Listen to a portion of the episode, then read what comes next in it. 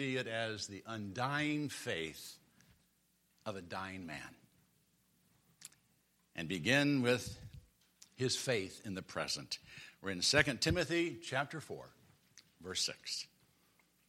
For I am already being poured out as a drink offering, and the time of my departure has come.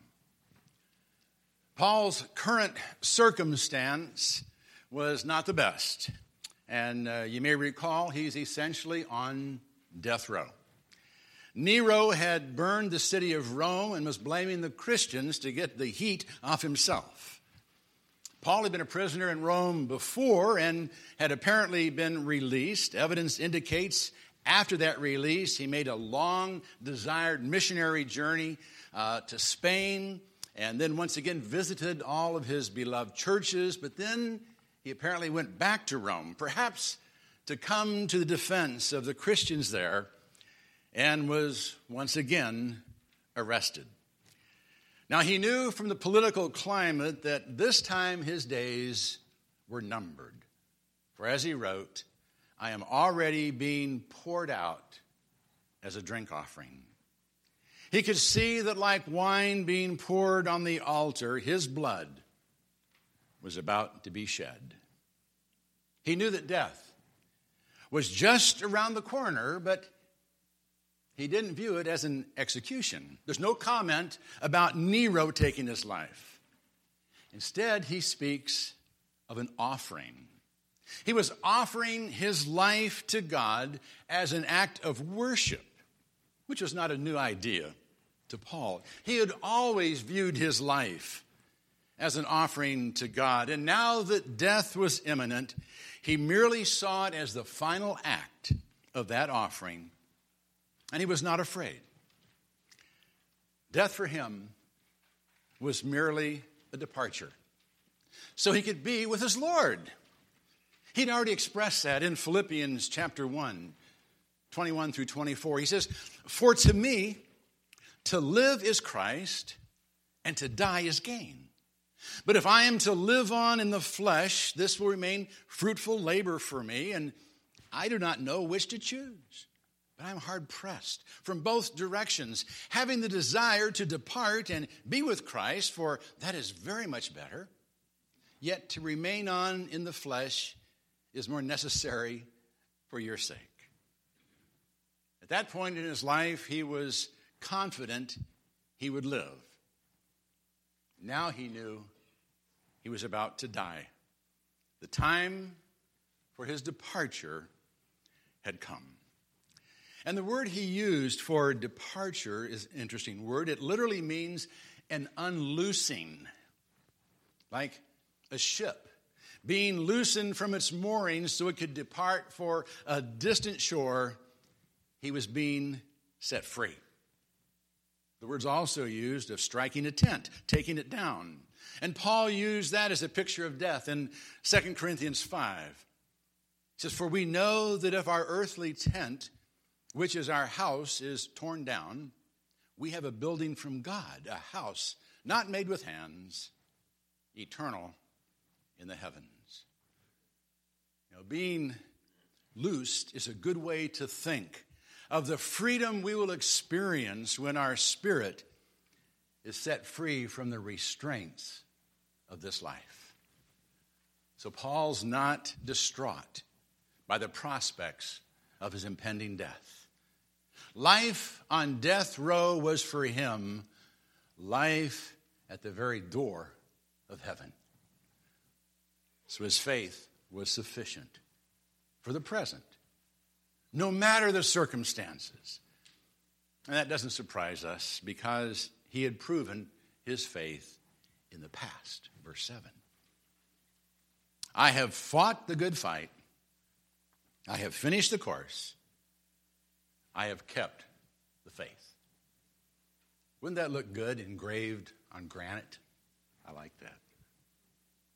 But Paul wrote it before his death, confident that he would finish the race. He knew that he would not fall out on the last lap.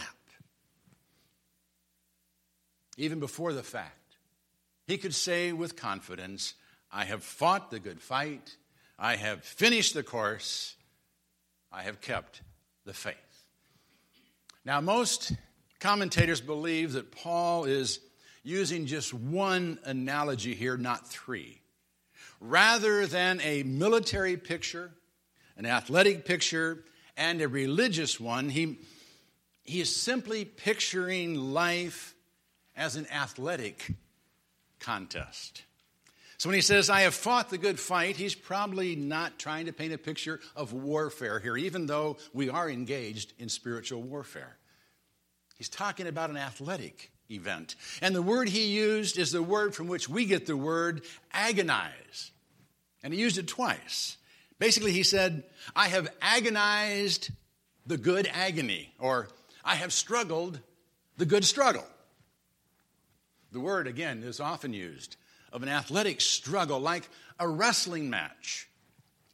Paul had fought like a wrestler in the arena of life, and that can be agonizing. I know. I had two matches as a heavyweight in high school before they brought in a football player who was bigger and stronger to take my place. In my first match, I just tried to keep the gorilla I was facing from catching me. I danced around the mat for two minutes. In the second match, I confidently tied up with what appeared to be the Pillsbury Doughboy, only to be crushed by muscles that were hidden within. Uh, so I don't know that I would call my wrestling experiences good, but Paul viewed his struggles in life as a good fight. His faith had enabled him to see that the struggle was good. It was accomplishing something good. It was worth the effort. Sometimes we don't see it. Paul's faith enabled him to see his struggles as good. He had fought the good fight. And he had finished the course. Now, notice he doesn't say that he had won the race, merely that he had finished the course.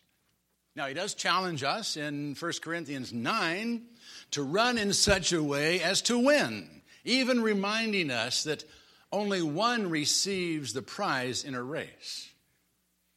But even more important than winning is finishing the race.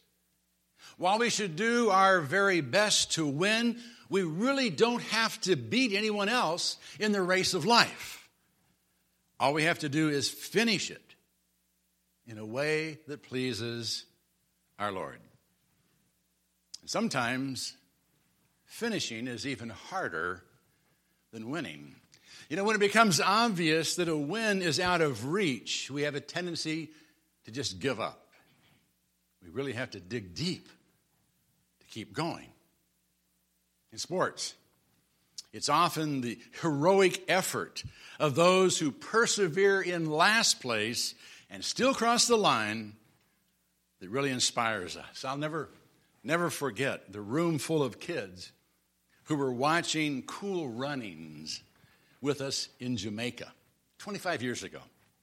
When the Jamaican bobsled team, which is really weird to begin with, when they carried their bobsled across the finish line in last place, the whole room went crazy. There was more excitement than I had seen when Jamaica's soccer team had actually won an international race or match. Know, even when he thought he was, or others thought he was out of the race, Paul's faith enabled him to finish. He had kept the faith. And not only had he endured, he had been faithful to the rules of the game. Now, most of you are aware that I'm not a big sports fan, it's not a secret. But I do go to a lot of sporting events because my grandkids are in them. And I cheer them on. But I seldom join in the booing of referees or suggest that they should wake up their seeing eye dog. I have heard that. You know, I don't know the rules of the game well enough to disagree with the officials. I did finally figure out what offside is in soccer, and I looked it up. It's not really offsides, it's offside, so, right? All right, offside. I finally figured out what that was. But I still can't figure out how many steps you can take while making a layup without being called for traveling or what really constitutes a foul in basketball. Girls' basketball is vicious. Amen? Yeah, yeah. I don't like it. I mean, mm. anyway, let girls be. No, I'll better stop. But being a spectator, you know, it's really not all essential that I understand the rules of the game if I'm just watching it. And I don't have to agree with the rules if I even I knew them. But if I were a player, I would have to know them and obey them, or I'd be disqualified. Paul was faithful to the rules. He didn't cut corners or break faith when no one was looking. He knew the goal was worth the price, and he wouldn't risk losing it by cheating. He kept the faith. He never lost sight of the goal. He knew what he was working for because he had faith in the future. He says, In the future, there's laid up for me the crown of righteousness, which the Lord, the righteous judge, will award to me on that day. And not only to me, but also to all who have loved his appearing. Paul knew what lay ahead. He had no doubts about it. He was completely confident that in the future, the very near future for him, there was laid up, there was reserved for him a crown of righteousness, a reward that would be worth any price he had paid. In Romans 8 18, he stated, For I consider that the sufferings of this present time are not worthy to be compared with the glory that is to be revealed to us. And of course, as you're well aware, I love the way J.B. Phillips puts it. In my opinion, whatever we may have to go through now is less than nothing compared with the magnificent future God has planned for us. Do you believe that? Do you believe that? I do. And Paul believed it. He knew he had a crown coming, not a, a diadem, a, a crown of a king, but a victor's wreath, like the ones given in the ancient Olympian Games. The difference being, of course, that this wreath wouldn't fade and wither like a laurel wreath. This one would be imperishable, and he would wear it for all eternity. And maybe that's where the idea of a halo comes from this crown of righteousness. Now, do note that the crown of righteousness is not a crown consisting of righteousness. We're not going to be crowned with righteousness. We're going to be given a crown for having lived a righteous life, a crown for righteousness. That might be better.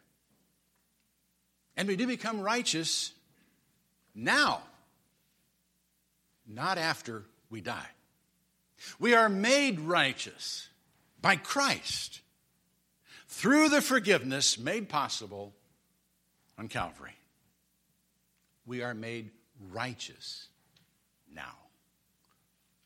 And the judge, the judge who will award us the crown, is the one who has made it possible for us to be righteous. So we have nothing to fear. You know, we're not boasting if we say that we are righteous. We are expressing confidence in our Savior. Do you understand that? Don't be afraid to declare your righteousness because it's a gift from Christ. It's not something you earned by your behavior. We have been made righteous. And the one who made us righteous, the one who saved us, is the one who's going to judge us. I like that. I like that. And he's obviously a righteous judge. His judgment will be right, without prejudice or malice, not like Nero or even a referee or umpire in a game who makes mistakes. We have nothing to fear from the righteous judge. Not if we love him and have lived our lives anticipating his appearing. Not in fear of him, anticipating his coming.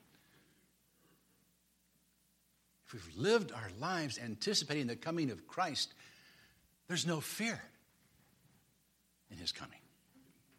We have nothing to fear from the judge. Not if we love him and we're waiting for him. And that reward will be given to all who have loved his appearing, not just to those who have accomplished great things for God, as did the Apostle Paul, of course. He didn't earn his righteousness by what he did, it was a gift to him, just as our righteousness is a gift. We don't earn the crown of righteousness by our works. It was given again to those who have been made righteous by the blood of Christ and who therefore love him and trust him and long for his coming. No one can earn that crown, not even Paul. But he knew it would be his because of his undying faith. Faith that had seen him through the struggles of life, faith that enabled him to handle a very precarious current situation, and a faith that would see him faithfully through the doors of death into eternal life. Paul was confident about the future because he knew the way of the cross leads home. What Christ did on the cross for him was the key that unlocked eternity. And Paul had confidence in that. That's what he trusted. And if we have accepted that gift, that gift of righteousness, we know that it's true for us as well. In the season of giving thanks, obviously, the greatest gift of all is the gift of righteousness given to us by Christ. So when we stand before Him, He sees perfection. Not that we've accomplished, but that we're covered by, because the judge sees His Son. The way of the cross leads home. Let's never forget that.